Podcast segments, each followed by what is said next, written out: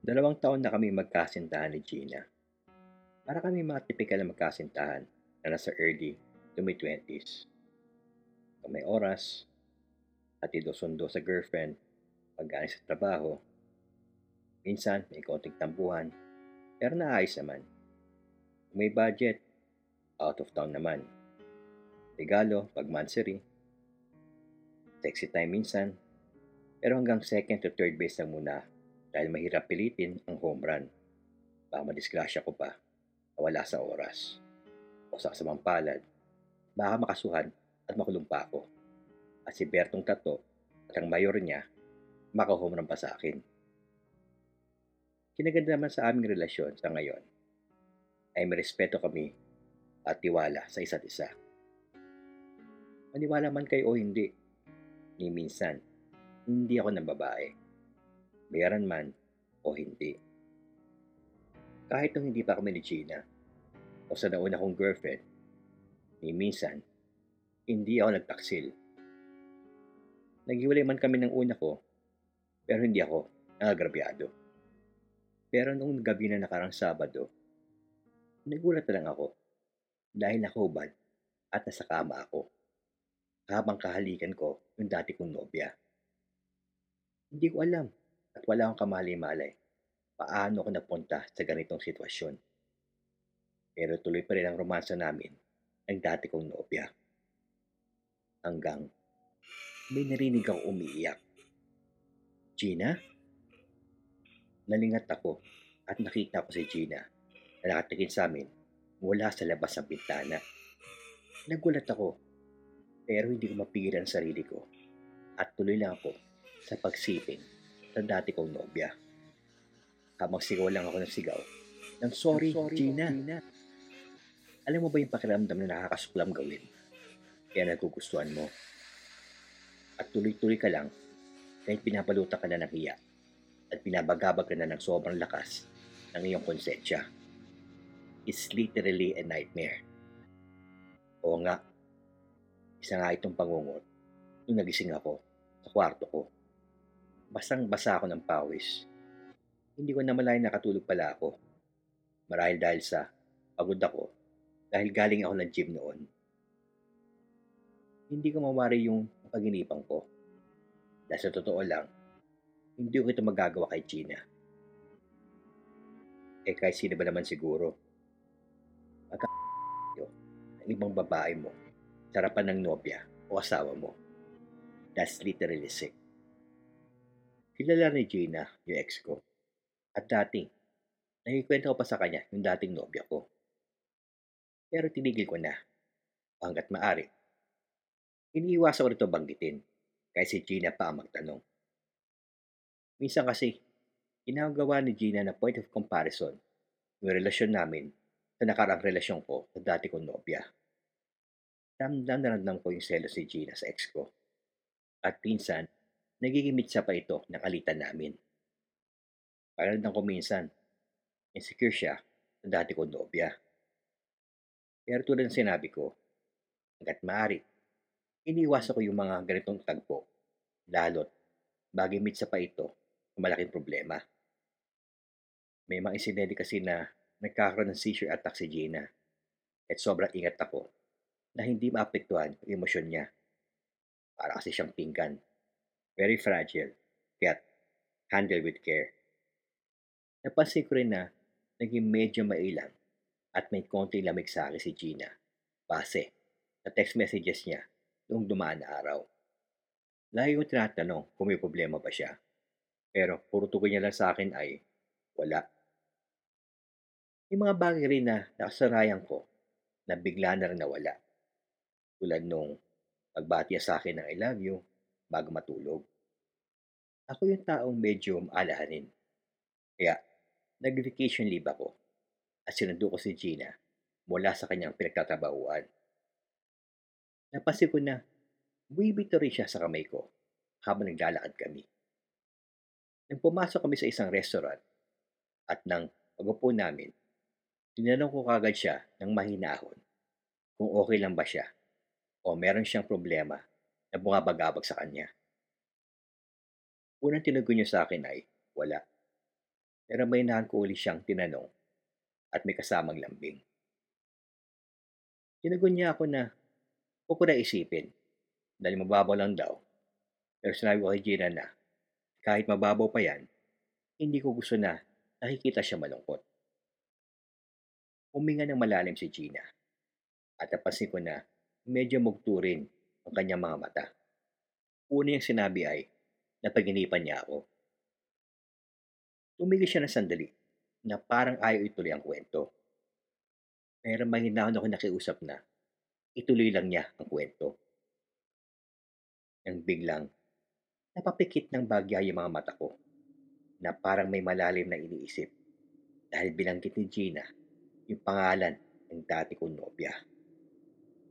Ngumisi lang ako at natawa para may konting icebreaker dahil sobrang seryoso at mukhang papatak na yung mga luha ni Gina. Dinitali ni Gina yung panaginip niya. Naglalakad daw siya papunta sa bahay ko. At nung nasa tapat na daw siya ng bahay ko, wala daw tumutugon sa kanya o nagbubukas ng pintuan kahit ilang katok na ang ginawa niya. Hanggang may narinig siyang mahalingking. Sinundan niya yung tunog at pumunta siya sa bakod namin kung saan nakapweso yung pintana ng kwarto ko. Kamunti ko maluwa nung iniinom ko. Nung sinabi ni Gina na nakita daw niya ako na nakubad habang kasipin ko yung dati kong nobya. Hindi raw siya makapagsalita.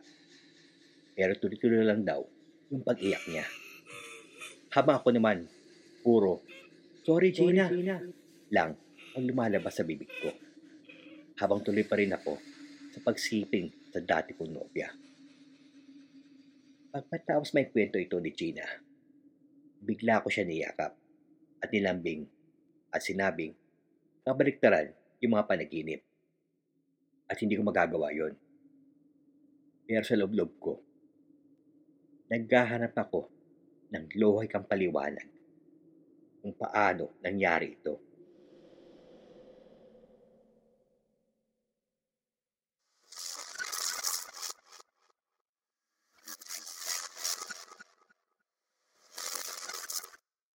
Excited yung mga magulang ko dahil malapit na yung family reunion namin.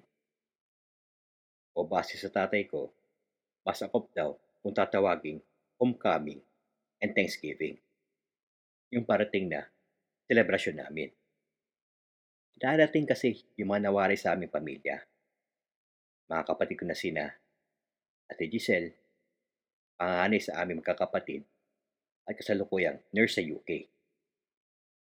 Si Kuya Glenn, isang accountant na nagtatrabaho sa Cayman Islands. Nakakabatang kapatid ko na si Elsa. Lumayas ang bahay dahil nagtanan. Yung una, nagalit ang tatay ko.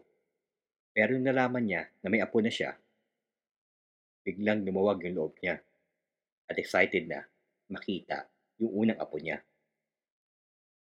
At si Kuya Jeremy. Sobrang effort yung ginawa ng nanay ko para makabinsing bumisita siya. Nung nalaman kasi ng tatay ko na paano ko ba sasabihin ito, may siri ni Kuya Jeremy yung kapareho na kasarian niya. Isa rin pala siyang ngayong big time na fashion designer. Sabi ng tatay ko, wala nang problema sa kanya kung yun ang kagustuhan ni Kuya Jeremy. Ang kinasama lang ng loob niya noon ay hindi tinuloy ni Kuya Jeremy yung pangarap ni tatay na maging pulis siya. Anyways, kinain ni tatay yung konting pride niya at magsama ulit kaming magkakapatid para nung dati. Sa ngayon, bukod sa mga magulang ko, kasama ko rin sa bahay yung busong kapatid ko na si Jojo at isang kapatid ko pa na si Aileen. Abot tenga nga yung ngiti ng tatay ko at parisigaw ng paborito at corny niyang linya na Giba-giba family. Assemble! Maituturing ko yung pamilya ko na isang blueprint na isang masayang pamilyang Pilipino. Kahit may nadaan ng tuliranin, Nalalagpasan namin ito. Wala rin akong masasabi sa tatay ko. Kaya nagkakaroon ng problema pinansyal, nagagamit niya na maayos yung tinatawag na Pinoy Pride. At hanggat maari, ayaw niyang humingi ng tulong pinansyal o umasa sa mga kapatid ko, lalo't pagdating sa mga bagay na responsibilidad ng isang ama. Sabi nga ng tatay ko, kami daw ay tipikal na masayang Pilipino. Less the toxic Filipino culture. Tapos, binibida niya yung insurance niya na dahil daw dito, di na kami kailangan mag-alala sakaling magkasakit siya. Pagkatapos ay ibibida niya yung multivitamins niyang para mga promo boy lang sa butika. Ako naman ay kasalukuyang naghaharap ng trabaho. Pero may problema ako sa ngayon na ako pa lang ang nakakaalam. Nagsimula ito nung kakagraduate ko lang last year. Bigla na lang akong may narinig na nagtatawanan, nagpapalakpakan, at iba pang tunog dulot ng emosyon ng isang tao. Isa pa nga, may mga musika ako naririnig, pero hindi ko malaman kung saan ito nagagaling. Nakakapese sa una, pero nakasanayan ko na rin. Pinoproblema ko lang ay, pag tumagal ito, baka lalong lumala. Hindi ko nga alam paano ko sasabihin to sa mga magulang ko. Ano sasabihin ko? Sorry ma at pa, mukhang schizo ata ako. Medyo bad timing din. Dahil kailan-kailan lang, nagsara yung negosyong karinderya ng nanay ko. At mas nauna nabigyan ng sakit ng ulo ng kapatid kong si Elsa. Noong nakarang linggo lang, may mga alaalang hindi naman nangyari na pumasok na lang sa utak ko na naglalasing at nagsusugal daw ako. Pero kahit kailan, hindi ako nagkaroon ng bisyo. Minsan, nanaginip ako ng maglalas sa studo ako ng pulso. At yung pinagrabe ay yung paginipan ko si Aileen. Hindi ko alam bakit di ko mapigilan sarili ko. Dami-dami ng tao. Kaka-weirdings pa ako. Sa kapatid ko pa. Technically or biologically speaking, hindi ko totoong kapatid si Aileen. Dahil adapted lang siya ng mga magulang ko. Pero kahit na, kapatid pa rin may tuturing ko sa kanya. Nailang nga ako sa kanya minsan dahil hilig yumakap. Papabali lang naman sa akin ang napkin niya na, na lagi niya binabagkit yung features na pinagkaiba nito sa ibang mga napkin. Nagmar sa tatay ko, mahilig ibida yung mga paborito nilang produkto. Noong araw ng family reunion namin, dumating naman yung mga kapatid ko. Si Ate Giselle, kasama niya yung nobel niyang Briton. Si Kuya Glenn, si Elsa, kasama yung kanyang anak, uunang pamangkin ko at apo ng mga magulang ko. Pinakuling dumating ay si Kuya Jeremy. Nagkaroon pa ng konting drama. Parang prodigal son lang ang istorya. Pinakilala rin ni Kuya Jeremy yung boyfriend niya na si Kuya Mike. Hindi ko akalain na dumating din yung mga ibang kamag-anak namin. Pati na rin yung makapitbahay namin na sina Mang Istasyo na isang panidero. Yung parish priest namin na si Father Gilbert. Si Ravi na nagpapautang. Kahit yung ex ko na si Mina dumating din. Medyo nakakagulat nung bumisita rin sa bahay yung laging nakakaalita ni Mama at Papa na sina Mang Roger at yung asawa niyang si Aling Maria. May iba rin dumating na hindi ko namumukhaan o kilala at bawat bisita ay may dalang pagkain. Hindi ko kalain na marami pa ng bisita sa piging namin. Medyo subumpong pa nga yung problema ko. Dahil bawat pasok ng bisita, may naririnig akong nagpapalakpakan, nagtatawanan, o minsan naman, ang naririnig ko. Masaya yung salo-salo. Dahil may nagkakantahan, nagsasariwa ng magandang alaala. Tapos yung tatay ko naman, madalas namang sumigaw ng Dimagiba family, assemble! na sinasabayan naman ng nanay ko, ang kapatid ko, at kapitbahay namin. Habang tinataas sila, maka ng kamay nila. Para man nanonood ng liga. Bandang hapon, umweso sa gitna mga magulang ko. Habang bitbit ng nanay ko, yung anak ni Elsa.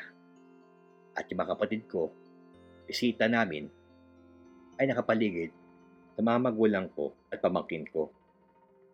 May nakangiti, may naluluha, mga iba, hawak kamay pa nga. Hindi ako kalain na magkakaroon ng ganitong tagpo.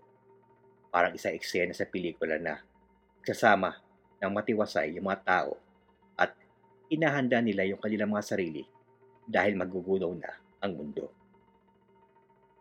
Nagsalita ang tatay ko at may mga siyang salita na medyo napagtataka. Una sa lahat, maraming salamat sa aking mahal na may bahay. Mga anak ko at nag-iisa kong apo na tinuturing kong mga biyaya na may kapal. Maraming salamat din sa mga mabubuti at matutulungin kong kapitbahay, lalo na kay paring Roger at kay Maring Maria. Kinasasaya ko na pinaunlakan nyo ang aking anyaya sa aming munting tahanan. Kahit nagkaroon tayo noon ng pagkatalo. Maraming salamat din sa mga taong napabisita ng sandali sa aming tahanan noon at ngayon ay nandito upang sumalo sa huli nating piging. Siyempre, hindi ko makalimutan yung mga sponsor natin na nagtiwala at tumulong sa atin upang may malipag tayo sa ating hapagkainan. Kay Direk, tumanda na dito, mga producers, sa channel, na nakitahan na natin mula simula pa lang. Tuloy lang sa pagsalita ang tatay ko. Nagpapasalamat sa mga tao hindi ko kilala. Hindi ko alam kung lasing itong tatay ko dahil kahit ano ang pinagsasabi. Pero wala akong nakikitang pagtataka sa mukha ng nanay ko, mga kapatid ko, at sa mga bisita. Nakikinig lang sila sa tatay ko. May mga iba pang naluluha. Meron din nakalapat yung mamuka sa kanilang mga palad. Mas lalo ko nagulat sa mahuling sinabi ng tatay ko.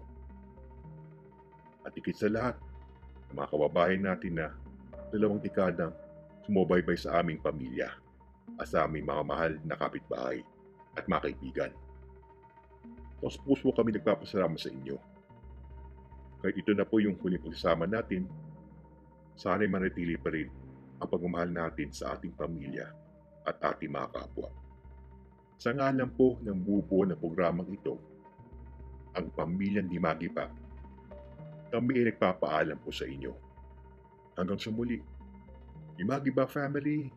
Assemble! Parang lumutang ang utak ko sa nangyari. Ano eksena ito? Nang biglang lahat sila ay tumalikod at tumapat sa bader ng bahay namin. Naghawak-hawak kamay mga kapamilya ko at mga kapitbahay at iba pa mga bisita. Yung dati kong nobya, bigla ako hinila at hinawakan yung kamay ko. At bumulong ng, Okay ka lang? Parang wala ka sa wisyo.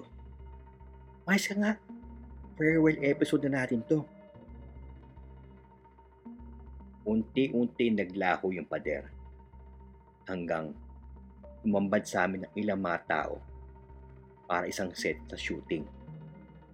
May cameraman, tiga ilaw, at isang mukhang direktor. Sumenya sa amin at tumingin sa camera. Dahan-dahan nagbaw mga kasama ko at umaway sa huli. Nagmalaistata ako sa dasaksiyan ko habang unting-unting umaalis yung mga tao sa background set at tunuring kong tahanan wala pa nung sinilang ako sa mundo. Mundong inakala kong totoo.